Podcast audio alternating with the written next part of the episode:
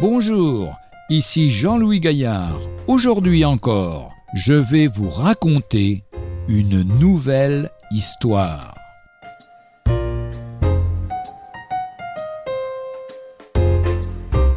Couper complètement le lien.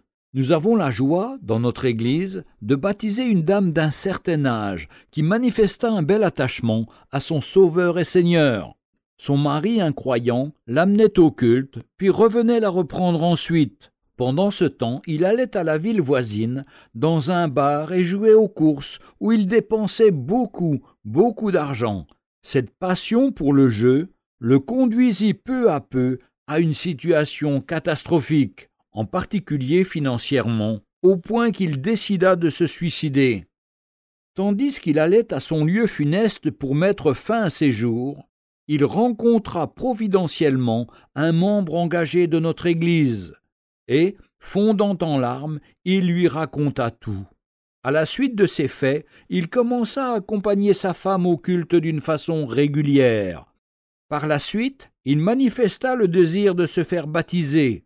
Après un entretien sérieux, il apparut qu'il avait gardé un petit lien raisonnable à ses yeux avec sa passion du jeu il lui fut demandé, par amour pour le Seigneur, de couper complètement ce lien qui l'avait conduit à deux doigts de la mort.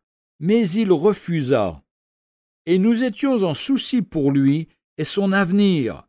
Alors beaucoup de prières montèrent vers le ciel en sa faveur, et le Saint-Esprit travailla dans son cœur au point de l'amener seul à un attachement total au Seigneur. Il nous téléphona aussitôt pour nous annoncer cette bonne nouvelle, en manifestant beaucoup d'émotion et de larmes de joie concernant sa décision. Après une petite formation biblique, il fut baptisé, et son témoignage bouleversa bien des cœurs par sa sincérité, sa profondeur et sa consécration. Par la suite, il prouva son amour pour son Sauveur et son Maître, notamment par la distribution systématique de tracts et la vente de littérature chrétienne sur les marchés. Retrouvez un jour une histoire sur www.365histoire.com.